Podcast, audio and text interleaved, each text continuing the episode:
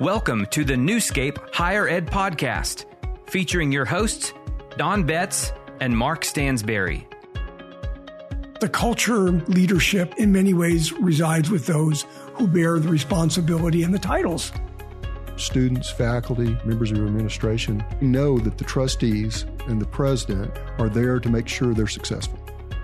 This episode is the first in a multi part series Five Key Factors for campus success. In this episode, Don and Mark discuss the first factor culture. This podcast is brought to you by Newscape Higher Ed Advisors, helping university leaders effectively serve their faculty, staff, students, and community. Visit newscape.us to find out more. Welcome to our second episode of Newscape Higher Ed Advisors Podcast. I'm Mark Stansberry. And I'm Don Betts. You know, we've covered several subjects last time, Don, that uh, that come to mind and from an overview more of anything else. And today, in the next few episodes, we're going to focus on uh, five key factors. I would say factors that involve the higher education as far as the campus, but also beyond the campus. And uh, one is culture, uh, creativity, collaboration, uh, connection or connecting, and communication. Um, the first one that we would like to focus on uh, for this episode is culture. And when we talk about culture, why is that important from a presidential view uh, as far as making success happen because of culture in higher education? Well, you think, see, Mark, I, I listened to you um, lay out the five various areas of focus, and I think we have to start with culture.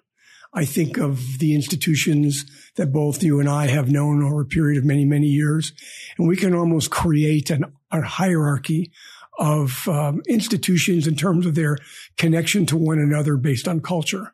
And we've often said that we can spend even a very short time on a campus and we sense the culture and it's usually fairly accurate. And it really shows through a combination of the attitudes and the subjects and the behaviors and the motivation that you find uh, when you meet with faculty and students, administrators, other staff people, alumni, the public that interacts with the uh, institution. And to me, the culture is so significant because it's the, it's the created galvanizing connection that brings people together. Those values and virtues, those habits that we believe to be so important, if I might even say so sacred, that they really help define who we are. And so I'm always watching and learning how culture develops and then how it's sustained because it's possible to lose culture and a focus uh, if you don't actively work at it. And I, I think it's appropriate, Mark, that we're talking about culture now as a natural connector of people at a time when there's so much polarization. You know, we listen to the commentaries, political, social, and otherwise, but we have so many reasons to be divided and that our identities are becoming so circumscribed and narrow that we really have no real connection. But culture, particularly institutional culture, really leaps that fence, that barrier and says, no, there are, there are reasons more than important, more than a few reasons and rationales for us to find one another, to connect to one another and to create the outcomes for those that are there to learn and those that are learned to serve, there to serve. So uh, our focus on culture to me of the five cities that you mentioned, I think is really significant as the first one. No question. The significance is very high. And I, I, think of what you just said about outcomes and to have proper outcomes, you have to have, and I'll talk about regents and trustees, the importance of having uh, board members who are um, engaged and engaged in the culture. Engaged meaning uh, showing up at the graduations, uh, as far as commencements, uh, giving talks around the campus, around the communities, uh, being engaged in the board meetings, uh, because word gets out if we have good attendance or not at board meetings. Word gets out if we're engaged or not. And so the importance of culture is beyond just uh, a campus culture. And especially in this day and time, we need to be very uh, aggressive, I would say, in in how we uh, bring the boards together uh, with the presidents, and I say boards, the board of regents, but there's also committees and other advisory boards along the way that we have to work with. So I think it's very important that uh, we have board members who not only would I say I'm, stressing the word engaged, but understand the history. Uh, there are terms that board members serve. Uh, sometimes a board member may serve only four years, eight years, 12 years, whatever it might be. And so the note of the history of the campus is so important because it's a continue, continuation of the past. Uh, the last campus that you served as uh, president of, Don, it was established in 1890. And there were five individuals you've named before in some of your talks and presentations that were students, the first students uh, on the campus of now a campus that has 16, 17,000 students or so. And those five students, I can't name the names, but I know that they were so important to the foundation of higher education where it is today. And so when somebody comes in to become a regent or trustee, they need to understand the history. They need to understand the culture of where it's where it was and how it's evolved over a period of time, but also understand the culture for the future. And and now the challenge is beyond the campus. Uh, it, it winds up being online. And so how, you know, I would say that uh, uh, the board can be active from the standpoint of making sure the websites uh, or website of a university is, is up to date, current. It reflects the culture. Even if a person doesn't attend uh, the university, they can go to online and learn a lot from a website and also from the from the classroom. I I, wound up several years ago being invited to speak uh, at a university, a master's degree program, and so I wound up. I was very prepared, had uh, handout material and so forth, and uh, so I walk into uh, into the onto the campus and. I uh, was shown where I was supposed to go make a presentation. It was a little small room, and I was expecting 80 to 100 people, students to listen to me lecture. And it wound up this little tiny room had a monitor and a screen. And I was talking to, it, it's like we're doing this uh, podcast today. I wound up uh, talking to people around the world. It was a Masters of Energy program. And uh, I was taken back because I wasn't prepared. But I loved it because it's supposed to last about an hour max lecture. And it wound up a conversation really over about two hours. And these students were engaged. Uh, use the word engaged again because that's it was showing culture around the world and how important that campus is away as much as anything. So anyway, I feel like uh, that the culture is beyond the campus. It goes, you know, engage the students, community now online. So how do you plug that in uh, when you're not going to be on the campus, but where you keep the culture alive? Well, I'm actually very interested to hear you talk about your experience because I know colleagues around the country that um, are very involved in online learning beyond the classroom, et cetera. But how do you effectively communicate what you just said? And that is the quality and dimensions of culture. Some institutions do it very well. And for some others, probably not so well. Uh, I think that's why I have always been interested in hybrid learning because I have found the combination of the online as well as the face to face able to transmit perhaps a, for me anyway, a fuller dimension of what the culture is about. Because beyond the beyond the subject matter, which is absolutely essential, and we talk often in, about transformative learning, but beyond the subject matter is a whole host of growth opportunities and development that occurs, education that occurs for the individual, and how do you in fact create the circumstance where that happens when someone is not looking at you. Uh, someone is actually listening, uh, even at a distance, may be distracted by a number of different circumstances. So I think we have to be incredibly conscious about how we communicate culture and, and see it as a sustainable opportunity and almost a sustainable obligation. Otherwise, it becomes a little too amorphous and perhaps uh, not as distinctive and maybe not as relevant. But there's some dimensions of the culture that you've raised that really f- become laser focused for me. And one of them is a culture that, that demands and encourages excellence. because there are a number of cultures which can be espoused, but when they're actually practiced in the behaviors and the attitudes day to day, they do not in fact speak to that value and that virtue. So we can write something down and say, we're going to do this. But the proof is in the result. And the result is we don't really live what we say. The walk, the talk issue, we all know what that's about. So I think it takes an extra focus to understand uh, James Butler wrote about this in terms of excellence, an extra focus of how you lead people together to a level of excellence. And that to me is, is a, a fascinating and fundamental virtue, uh, that we would be focusing on in this, in this particular area of culture. And the other point beyond excellence, I can't imagine an institution that um, espouses to create learning opportunities that really mean something to individuals that isn't grounded in trust. We talked uh, many times, Mark, you and I, about grounding values and virtues and trust throughout the literature and through personal experience of all these years keeps coming back as the fundamental nucleus of building a learning community. If that trust is there and it's not easily sacrificed or given up, even in times of challenge, I think you have something very special. I can I can often sense an institution uh, that is trust based, uh, and sometimes we are surprised when we don't find it.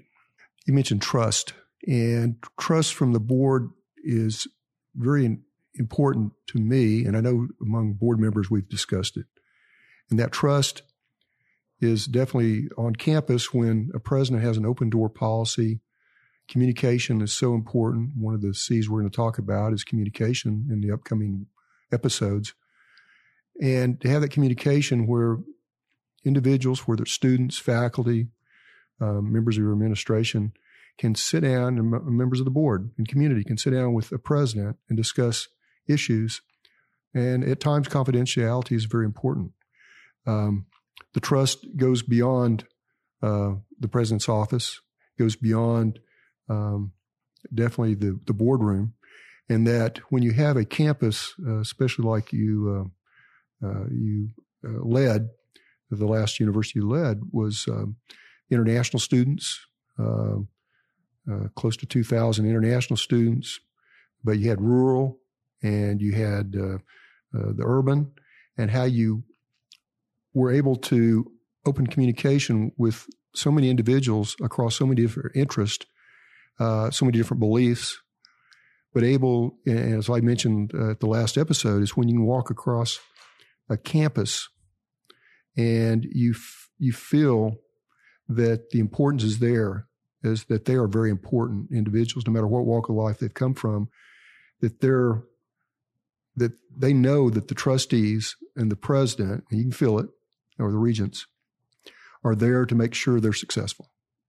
And that's the culture that I saw when you led as president. And I say that uh, together, we're, we're speaking from a humble position, and that there are different ways to administer. There's different ways to build trust. Um, and there's uh, different ways the board chairs can work together uh, with a president or presidents. But I think that trust is so important when you're setting the the mission and the vision and it's in uh, the, you see it across the campus in the values that you have. So I think all that ties in uh, to a, a, trust, and they uh, the people uh, when they're children uh, who are young adults at times uh, come to the campus. The parents are wanting to know there is the trust. Um, they're, of course, they're all ages come to a university, but they want to know that there's a trust level, and that's where we come in and can help them in that regard? You know, I think for some of our, our, our colleagues and friends and for just anyone that may be interested, when you think about culture, sometimes it sounds a little bit esoteric. It's a little bit, um, removed from, from the, the issues I must face every day. And I've always seen culture in a slightly different way. And I think it really reflects some of the things you've said. And that is the culture is really how we live and what we do. So we used to say, you know, by what we say and what we do, by what we accept and what we reject, by what we champion, that we in fact create and define our lives, our communities and our institutions. So you can um, post all kinds of optimistic phraseology to a campus or to an institution or to a company about how you want people to act. But if they don't see that action, they don't see that attitude in the daily work of those from presidents and trustees right on down, then there is um, an element of hypocrisy that finds its way into, if not the consciousness, subconsciously. He says that's how we're supposed to be, but he does in ways that in fact don't reflect those values. They say versus they do. So culture doesn't have to be some strange removed idea. It's what did we do today? So we always say, or say often on, on campus, you know, did we make a difference today? Did it make any difference that we showed up in the life of, and then you can start the litany of all those individuals that we're responsible for? Did it make a difference today that the regents took this decision and impacted the lives of, of institutions, faculty, staff, students, administration, etc. If we are honest with ourselves, there are days when we look back and say, I didn't impact the culture much today because I didn't really focus as I should have, as opposed to we really knocked it out of the park. Why? Because we were able to create a circumstance where someone's life, someone's life in real time actually took a different turn, had an opportunity open, had an affirmation they didn't anticipate, and suddenly their trajectory changed. And so, you know, a day becomes a week, a week becomes a year, a year becomes a career. And suddenly you look back over almost 50 years and say, did it make a difference? Or we used to say in, in the eastern part of the state, did you leave the wood pile any higher uh, than you found it? And I think that is a, a litmus test for all of us. The culture to me has to exude the notion that there is real caring here for what happens, not because we wrote it on the wall or posted it in a book, because of what we did yesterday, today, and tomorrow for someone else. You mentioned caring, and I think a, an effective board member, effective board chair, cares that the president uh, executes the vision, the plan, and the mission without being micromanaged. And that goes back to a word you mentioned a minute ago, trust. And that's part of the culture. And I see that uh, faculty, they feel that. Uh, I, I believe students feel that as well. And that's why I think when you walk across a campus, you can see those that micromanage and those that don't. And the effectiveness of being able to trust and depend upon a culture that we're, we're in it together. It's a team effort. And to have that comfort level within our own selves to know that we're all in it together. That no matter what happens, that that vision we're carrying all the way. Uh, especially when you're also dealing with um, multi campuses. Many times you're not looking at just uh, the one campus. You may have several campuses that that we have to uh, definitely look at as far as being able to carry the culture forward. And uh, that's something that uh, again goes back to proper execution and uh, and that's the culture that I really like working around, and one that uh, I encourage. Yeah, as you have for for many many years, that's to say the least. So I was thinking of of a, a volume that Stephen Covey's son wrote, and the title was "The Speed of Trust." That you really move ahead as an organization or as a university or as an effort um, only as fast or slow uh, as the speed of trust.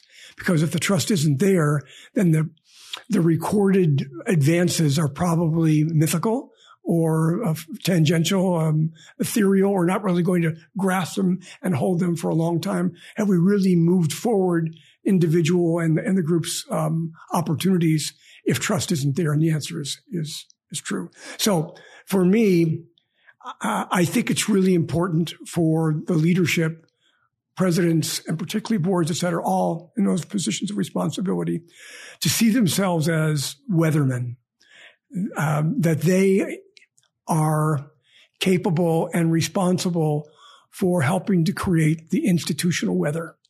So you go on a campus and it can be bright sun, but the weather really is cloudy, um, a little dismal. You can go on a campus that's under midst of a of a blizzard, and the the energy is upbeat and positive, not based on uh, a kind of artificial optimism, but because they understand what their roles and responsibilities are, they understand that they can connect with one another to create outcomes, and they understand that they can count on each other. So what's the institutional weather at your institution? Is it uh, partly cloudy with a chance of continuing showers? Or is, it, um, is it a bright sunny day, no matter what the external temperatures are?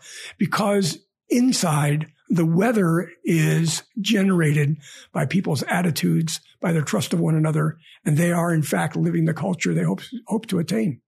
Don, in this episode uh, discussing culture, uh, what three takeaways do you have uh, that can be applied uh, when it comes to higher education? Well, I feel in many ways, Mark, we just, as we do in these uh, short interludes we have together, is to kind of scratch the surface of, a, of an immense issue. And I think any of our colleagues out there that are, are living this work and this mission and this calling uh, understand that uh, what we can offer here is, is a glimpse into realities that they live every day and they probably thought of a great deal as well. But come back to some things that are fairly obvious. First is the role of each one of us to create the culture around us, uh, to be the one that can actually um, reset the compass for others uh, by the way they act, not on a momentary basis, but the consistency and the sustainability of what we do. I think that's really important. Secondly, is that we really have to reach out to other people and build that trust. It's not something that you have to hide under a bushel or act like it's unimportant. And I guess third for me is any progress you hope to make um, in a culture is going to be based on trust. Many other factors are, are, important. It's not necessary and sufficient condition for the growth and change, but it's absolutely necessary. If that's not there, rooted in character, et cetera, I'm not sure that any institution can really move forward. And in that context, while everyone has the responsibility to be trustworthy and everyone has a t- responsibility to work together for these ends, um, that the culture leadership in many ways resides with those who bear the responsibility and the titles of, of the leaders of those organizations. Now, sometimes at the, at the organization, at the institution, the centers of leadership are in other places besides at the regents or at the president, but most of the time it's in those areas. So as you begin your day tomorrow as a president, chancellor, uh, regent, uh, you have a chance to do, I guess, the reason why you showed up in the first place. Recommit yourself to consciously building that culture, that culture that will create opportunity and a culture based on trust. Thanks for joining us for this episode. We hope you enjoyed the discussion of the first key factor for campus success culture. Make sure to visit our website at newscape.us We've added a resources section, and you can find links to articles that Don and Mark have found helpful. You can also read more about Don and Mark and the services they provide. Thanks to those of you who've written us with questions and comments. We hope that you'll keep them coming. You can find our email address on the website, and we hope to hear from you soon. Also, make sure to subscribe to this podcast and leave us a review. We would really appreciate it. Join us next time when we move on to the second factor creativity.